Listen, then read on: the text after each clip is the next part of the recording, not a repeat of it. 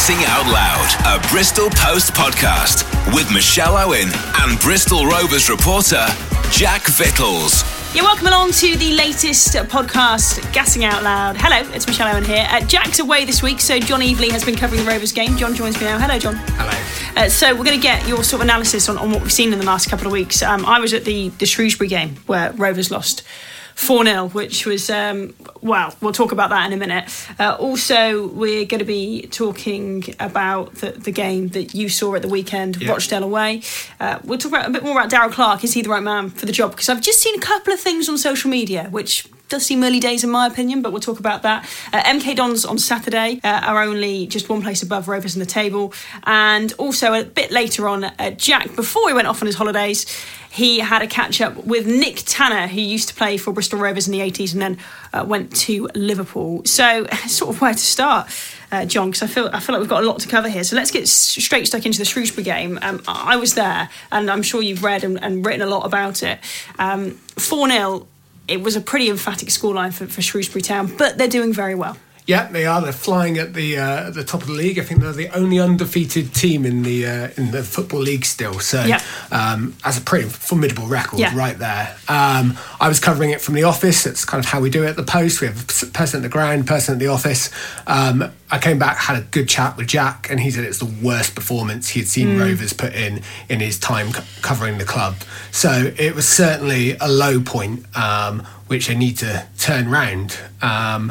Going on at Rochdale, I felt like there was a big reaction from the team. Uh, they worked very hard defensively. They were they were much better. Um, you can't fault them for effort whatsoever. They were running themselves into the ground. I mean, there was this brilliant moment where. Uh, where Ellis Harrison was chasing for a ball, which was obviously a lost cause, soaking wet at Rochdale. Yeah. Um, Storm Brian had hit, Yes. and it was truly it, it was there in full force uh, and harrison slides to try and keep this ball in and he just goes miles off the pitch crashes into the uh, Hoardings into the it, yeah. hoardings just gets himself up and goes and chases again i mean their effort was was superb but um, just didn't work out for them Well, I, as I said, I was at the Shrewsbury game and I had to interview Darrell Clarke after, and it's never easy to interview a manager when they've been thrashed. but saying that, you know, it's never easy for the manager to come out and speak to the media, and that's what I like about Darrell Clarke. He's always honest. He took complete accountability for that result,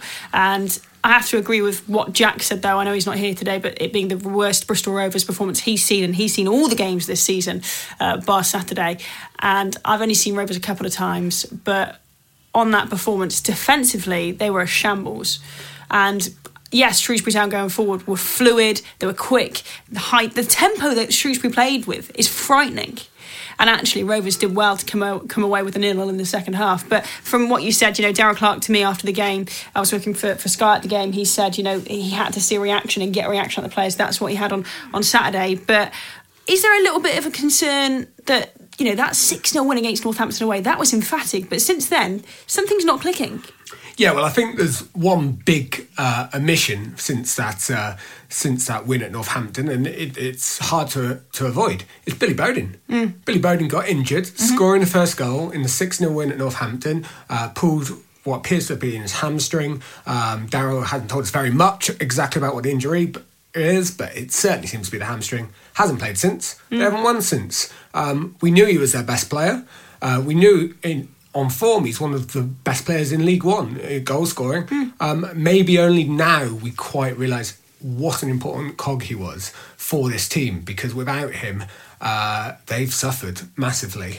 But on the same note, you cannot just rely on one player to be. I mean, yes, every every team has a talisman. You know, every team across the EFL has a talisman.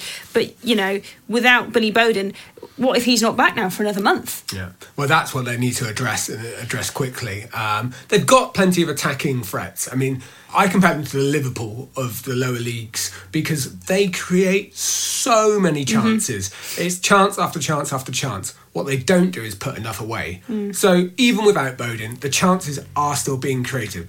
Rochdale maybe was a bit of an exception to the rule there, although they.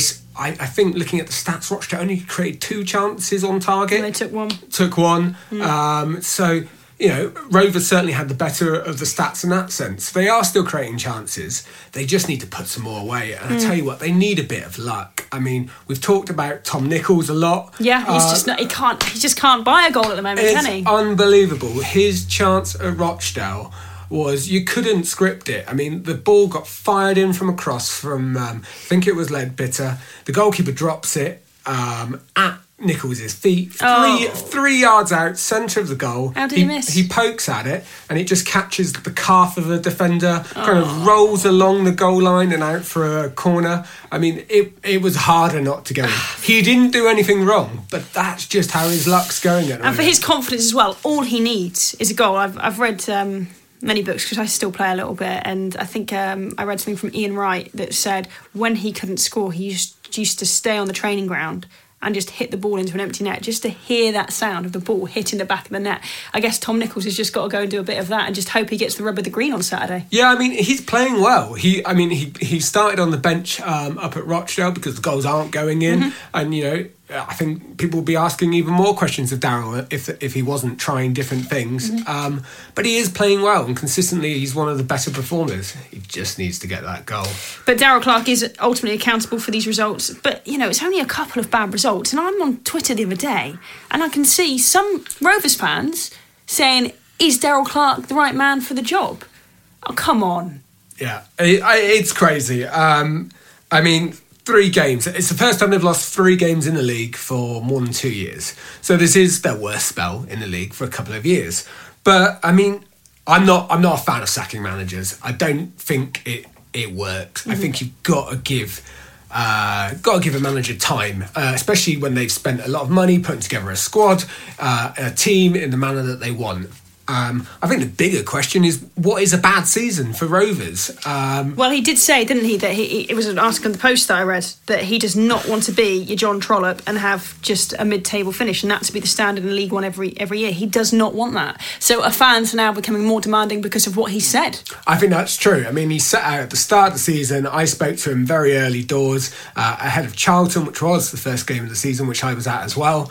Um, and he, he said, We want to better everything we did last year. We want more points. We want um, better goal difference. We want. And we want to be higher up the table. And if they're going to do that, then the expectation is the playoffs because that was on the cards until the penultimate game last season. Yeah, exactly. Um, but at the moment, it's not looking like they've got the consistency to do Yeah. it.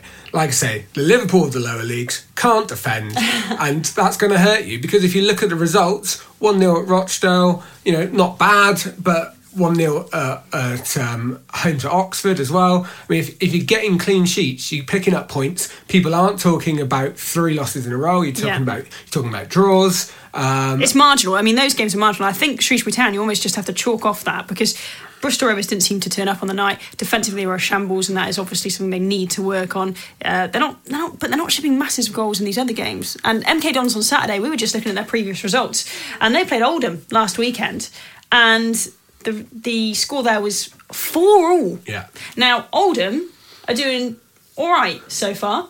well, Um, Oldham are fairly low in the table. I'm not sure where they are exactly. There. Actually, let's just redo that bit because I was just looking at Bradford City for some reason. No, uh, let's yeah. just redo that bit. Oldham are. Oh, they're all in a cluster, aren't they? Yeah, Let's- let's do it again. Well, MK Dons on Saturday, uh, we've just been looking back at some of their results. They are one point above Rovers in the table. They're 15th, Rovers 16th. MK Dons played Oldham at the weekend, who are just below Rovers on goal difference, and they drew with them 4 all, which sounds like it was quite the game. So, what do we expect going into this game on Saturday? uh, goals uh, because Rovers, well, by the sound of it, uh, neither side can defend very well, and they can both create chances. So Yeah. I think goals are uh, goals are definitely on the Mm-hmm. cards. Um, the thing is, League One is a very funny league at the moment. I mean, it's like it every year, but everyone's just taking chunks out of everyone. Yeah. So no one's, apart from maybe the couple of teams at the top, like so the condensed, isn't it? Well, that's exactly right. No, no one's pulling away. No one is is kind of is really um, certainly the top four, top six. They're not out of reach. Well, yeah, because Bristol Rovers on 18 and Blackburn, Oxford United, sixth and seventh, uh, they've got 23 points. And then you look down to the bottom four. So Bristol Rovers are only six points off Bury in 21st, but then they're only five points off the playoff places. So it's, it's crazy. it doesn't take much, uh, but they certainly need to. T- turn around this uh, this losing run, just for, just to get the confidence back um, in the players, in the fans. Um, not that I think that it's lost. And again, after the Rochdale game, uh, very tellingly said the most important thing is that he's got to keep the players, the fans, everyone believing that they're doing the right thing, that they're on the right course, and basically not to lose faith just because a few a few results have gone against them. And like we said, they are marginal. Yeah, I mean, he he must be working on that all week, you know, with his staff to put right those defensive frailties and and just get the goals to come again. But to sort of wrap up that point as well that we were just referring to a couple of minutes ago about the fans saying, is Darrell Clarke the right man for the job? John, in your opinion, is Darrell Clarke the right man for the job? Could he potentially get Rovers to the playoffs this season? I think the playoffs is going to be a stretch. I really do, but then it can change so quickly, as we've said. But I think it'd be crazy to look beyond Darrell Clarke. Certainly at this point in the season, um, he you've got to give him time. Um, I mean, what would be the point? I mean, fans starting to question now. What's the point in even getting rid of a manager at the moment before January? Because you can't bring any more players in before the transfer window. He had he's picked this squad. This is the squad that he's put together. I mean, it just to me it seems madness to even talk about his future. But having seen it on social media, I just felt like it's something we should address. Yeah, absolutely. And um, I mean, it, it doesn't look like a new manager is necessarily going to be given a huge transfer kitty Yeah. either. So you know, you, you've got. I think he's found some gems of players, and he's found them from interesting places. You know, there were a number of guys in this team that were playing non-league Tom football. Broadbent Tom from the Army. Broadbent, Joe Partington. Yeah. You know, there were these guys that not that long ago were were playing considerably lower, and yet they're in this side. And okay, as a unit, they're not playing that well, but individually, they're not playing badly. So, you know, give him time, give this team time, Give him time to click. A couple of results going your way, and then a couple of results going your way, kind of in the table as well for the other teams, um, and suddenly they're up amongst it again. Yeah, suddenly you jump up at the table.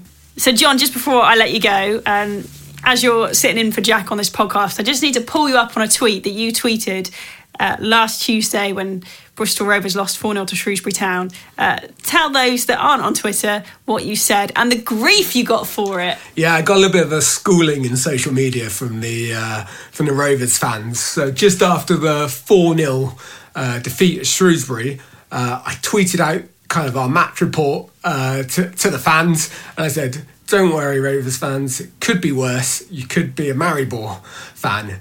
Of course, Maribor just lost seven 0 to Liverpool in the Champions League. Uh, my attempt at humour was wide of the mark. I think there was a fair bit of reaction, uh, questioning questioning my motives. But actually, it does bring up a fairly uh, relevant point, which is maybe worth addressing. A number of fans suggested that at the post we're a bit anti-Rovers, and that um, Really? yeah, they're, they're like, oh, you're, you're loving this lo- this defeat. And it's worth saying as well, by the way, I am completely like impartial to this because I don't work for the Post. I'm freelance. I work for Sky Sports. I work for Premier League, and I cover Rovers and City games as well. So, but you you obviously work across both. Exactly, and I, I was honestly, I was really shocked. I've heard people say it before, and I just couldn't believe people were saying that we're anti-Rovers. Um, in our opinion, we give both both clubs in the in the city, yeah, city. Um, we give we give them equal coverage, um, and you know, there's certainly no preference in the newsroom at all. And, We- we and you have you have dedicated teams exactly. for both teams, Exactly. and it's a complete 50-50 split. Hence why we have the two podcasts. Yeah, and let's not kid ourselves. We want our clubs to do well. Absolutely. Every, everyone does. Everyone wants the clubs in this city to do well. Um, and yeah, so I was just really shocked. I wanted to kind of say, no, of course we don't have a preference. We just want our teams winning. Yep. And I, maybe some people find that hard because, you know, die-hard Rovers fans, Rovers through and through, how could you possibly want them both to do well? But it's a sort of, I guess, subjective and objective stance we have, isn't it? Yeah. I mean, at the end of the day, as, as professional journalists, we want to be reporting on clubs at the highest level possible.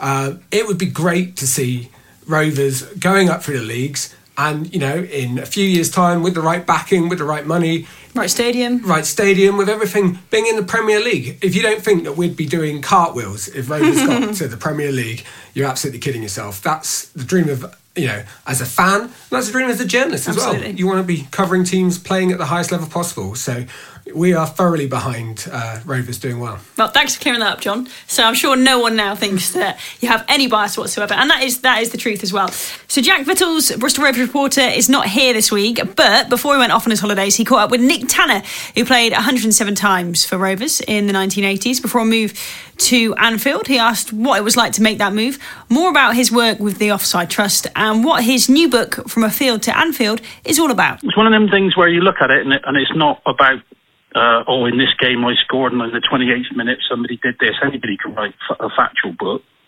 It's more of a life story book, and, and like I said, it's not just Bristol Rovers, it's not Liverpool, it, it's grassroots football all the way up through. And um, we could have called it from Mayfield to Anfield and back because I ended up managing in non-league as well for 10 years down in Bristol. So it, it yeah, was, uh, a bit of a journey. So that was good. I really brilliant. Well. And I was just wondering as well. So you went from, from Rovers to Liverpool, real a real change. So I was wondering what the the biggest change that you saw was during that move? You know, anything that came as a huge surprise? I, I think, like I said to people, is I think the biggest surprise was moving away from home. And, and you know, my son's gone to university in Southampton, and all, all parents will relate to it. When you're, you know, when you're in that situation and, you, and they flee the nest, you don't really, don't really get, get it until you actually do it. And it was literally up sticks, packed my bags, and off I went to Liverpool and lived in a hotel for five months. So it was um it was quite an upheaval and yeah, the shot was there, and, and I had my, my doubts about whether I made the right move. If you know, I, I highlight that in the book a few times that you're stuck in a hotel room looking at four walls and uh, you're thinking, what am I doing here? I, I could be at Torquay. yeah. so it's one of them surreal moments. But I, have always said, and, and I'll say it to this day, is that I, I, get stick, and a load of other players get stick. Social media's ruined it for everybody. Um, I, I, I watch games and you know I'm looking for scores and stuff, so it's great for that. I look on the official Rovers one or your Twitter account, but I see some of the fans' comments after two or three minutes of the game, and you think, well, they, they can't be watching it, can they? Or they can't. They just they just go off tangent on different things and stuff. So it, it's one of them things where, God forbid, what would have happened back in our day if we had you know social media. uh, yeah, I don't know what would have happened, and I think that's the only thing I would say is that you know I, I suffered a bit by living on my own, etc., and moving away from home. So it's that it's that family thing I missed more than anything else. The football was okay because you you're used to it. I played over 100 games for Rovers, and so I was used to the football side of it. It's just the getting used to the uh, off the field activities, which was more of a problem. Yeah, no, exactly. Do you think it's maybe something that people don't really think about in terms of footballers when they're making moves and big money transfers around. They're actually moving home and changing their lives, picking their lives up, moving somewhere maybe across the country or even between countries. Yeah, well, exactly. But the, the only difference is nowadays they've all got agents, and they and the agent would go and sort out stuff for you and stuff. In them day, in back in our day, I mean, everybody said, "Oh, you're talking about the past," but it's true. You just got left to your own devices. I was dropped off at the hotel by the scout Ron Yeats, who, who was watching Gary Penrice down here, and he picked me up from the station and um, said, "Well, here's you know, you know, here's you are." When I first went up, there's where you'll be staying. Dropped me off there, picked me up for training. and I, like I said, when I went back home, then then came back up in my car. I was left to my own devices. I drove up with, you know, like I said, a, a suitcase full of clothes, and you, and you were off and left to your own devices. And that's the true story, and and that's what people don't get nowadays. They have people at clubs where they take them out to see houses and different things and stuff like that. So it, it's a little bit different. I think. Take you back to sort of you know when you were with Rovers back in the eighties and that. What what was it like being part of that dressing room? Was it good fun? Yeah, we had a good laugh. That's what I said. Is I, I it, brought me back going back down to the training ground. Brought back memories of you know, like Ray Kendall and, and Roy Dolan, the kit manager, and the they could have made their own show. I said that yesterday. It is uh, you know it takes you back and you think of all the happy times you had. We used to come into train. I can honestly say, and I said it yesterday I can't remember once when we came to training and, I'm, and Ray Kendall, the old kit manager, was grumpy. He was always happy, so he'd always, you know, raise your spirits or whatever. Perhaps behind closed doors he was, but and and it just used to be a pleasure to go into work. Do you know what I mean? And you're getting paid to do it as well. And some of the lads who didn't like training, I I, I couldn't get my head around that because I worked in a factory for three and a half years, getting up at you know six o'clock and in work for half past seven, clocking on and clocking off and stuff like that. So I I appreciated it, but anybody who didn't enjoy it, they, they wasted all their, their time. I used to have such a laugh, and, and that's the thing you miss the most. I think everybody says it, but it's true. So yeah, that's what I was, I was going to touch on. Is, is, that the main thing that you still miss, all that banter in the changing room?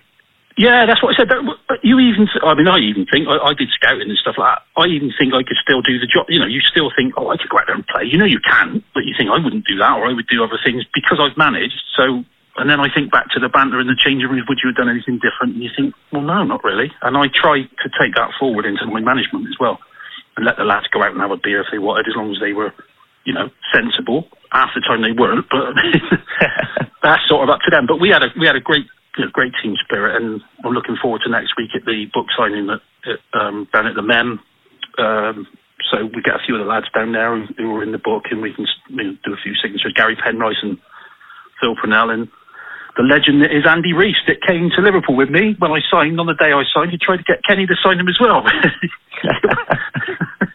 Kenny's comment was, "Are you better than Steve McMahon, Ronnie Whelan, or Jan Molby?" And he said, "Not at the moment." that was the end of that. Oh, brilliant! And that's that's before the MK Dons game, isn't it? That one, the signing. Yeah, yeah. I, I, the format, I'm sure we, are going to get down about 12 o'clock. I told Gary and that to get down. I'm hoping that there's going to be three or four of us sat on the table or signing, but it's not just about, like I said, it's, it's about the lads that are there as well and the camaraderie we had. And, and meeting up with these guys again is fantastic. And, and Tony Mills and the Vaughan Jones and the former Players Association has now been formed, and we have we had the golf day and the dinner, and you know, it's great stuff. And if if you ever come along and you know do something with with that, it, you'll see the camaraderie is still. It's like you've never been away. Do you know what I mean? It's, yeah. There is, there is beer involved, mine, so that's probably why. So nice to keep in touch, though. Yeah, and and and again, it's a long time coming. This, you know, I've, I've well left Bristol Rovers what 1989, which is nearly 30 years ago, and you still, so I still see Vaughan Jones, still like we were there and having a beer and stuff like that, and it's exactly the same. You know, and Weston came to the uh, Graham Souness show, and he was still as funny as he was 30 years ago. So that's what yeah. that's what you. But it's nice that you all keep in touch now. We all getting back in touch. Writing the book has made me get back in touch with people that I haven't seen for ages. They all got married, and I got married and went off, and different things like that. But we're still the same blokes. Still little kids, aren't we? Down. Uh, so obviously that event next month with John Barnes is going to be a really good evening, and that one's in aid of the Offside Trust Mix. So I was wondering if you could just let us know a little bit more about their work. Yeah, I, well, I got involved with them after one of my ex-players um, at Mangotsfield, Dean Radford, came forward with uh, Chris Unsworth and Steve Walters, who set up the Offside Trust. They came forward as well and were brave enough to tell their stories um, about child abuse and how they were abused as children at, at football clubs, etc. They came forward. They set up the Offside Trust, which helps you know everybody. If anybody's got a problem, they can go and talk to them confidentially. Um, the lads will be there on the night, and they can, you know, anybody can get in contact with them if you have a look on my Twitter account, etc. But I think it's a worthwhile cause for all of us that have got children or have had children or are thinking of having children, because whether people like it or not, this day and age, there are some sad people out there that, that you know think they can get away with murder. And, and you know, one of the things I would say is going back to my days. If you read the first chapter, I was at Bromley Heath United, and we had a, a guy who, who was a convicted paedophile later on called Dave Lawrence, who was our manager. And we always used to think, but you know, in them days you were a young kid, you, you didn't really say a lot about it, but it's all come out in the in the papers, etc. Now, and he was actually convicted, so I've got no problems naming him. And you know, like I said, when I found out about Dean, I, I was so so upset. I said to him, you know, I managed you for for a year or so, and I didn't know anything about it. So it's a sad state of affairs that you know people have to come forward and do this. But let's, let's all get behind the offside trust. Come along to the John Barnes show, meet the guys, have a good night as well, and, and let's get it out there and make sure that everybody, you know, tries to stop child abuse because that's you know one of the worst things in the world, in my opinion. So you know, come along and support us if you can. That was Nick Tanner talking to Jack Vittles, the Post Rovers reporter. He'll be back next time. A big thanks to John for joining me on this episode. And we'll be back in a fortnight's time when hopefully Rovers will have ended this bad patch of form. Thanks for listening. Gassing Out Loud